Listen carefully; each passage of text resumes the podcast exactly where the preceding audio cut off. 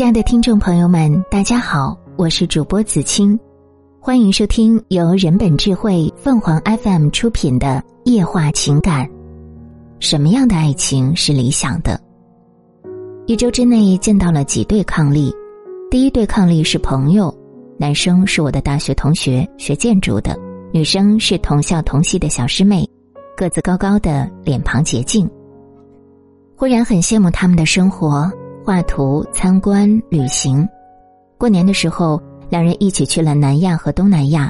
他们先是共游印度，然后一个去了越南、柬埔寨，一个去了泰国、缅甸，分头旅行。结束之后，分享彼此的见闻。两个人有共同的爱好和经历，聊天永远不愁没有话题。两个人都是家境很好、心胸豁达的年轻人，眉目间都是活泼上进的神情。现实的五斗米的焦虑永远与他们无关。男生毕业之后打算实习，去世界各地逛逛；女生打算出国留学。两个人都说，只要一个十平方米的空间，有桌子和床就足够了。他们充实到没有时间为未知的未来而恐惧，忙到没有时间去考虑挣多少钱才能享受。他们最大的梦想是买一个激光切割机。这样就不用和同学抢机器建模型了。古人说志趣相投，这是相处的最高要求。第二对伉俪是同事，他们相识也是因为曾在杂志社共事，爱情长跑了几年，终于要结婚了。他们都是北京的普通白领，精神生活的富足远远大于物质的富裕。聊到结婚的话题，女孩子说：“如果你觉得水到渠成。”结婚与不结婚已经没有什么区别的时候，那就结婚吧。如果把结婚当做人生重大改变的契机，比如开始安稳的标志，或者改变状态的节点，那么还是不要结婚的好。最后见的伉俪年纪已经不小了，男方是我心目中觉得最像作家的作家，一头飘飘洒洒的白色长发，身材高而挺拔，说话幽默而温和有礼。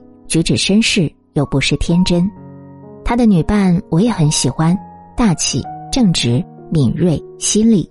相约一起吃饭，我先到，正好看到他们手牵手一起下楼，心里一暖。从前约吃饭，他们吃完也是手拉手一起坐地铁回去，这才有灵魂伴侣的感觉。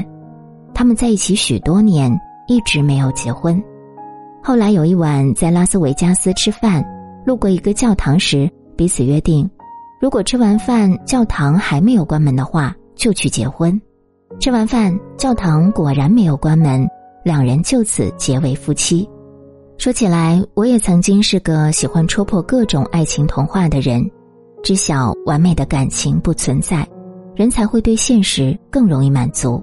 后来见了这些伉俪，觉得一生中少年的恋人应该志趣相投，青年的恋人水到渠成。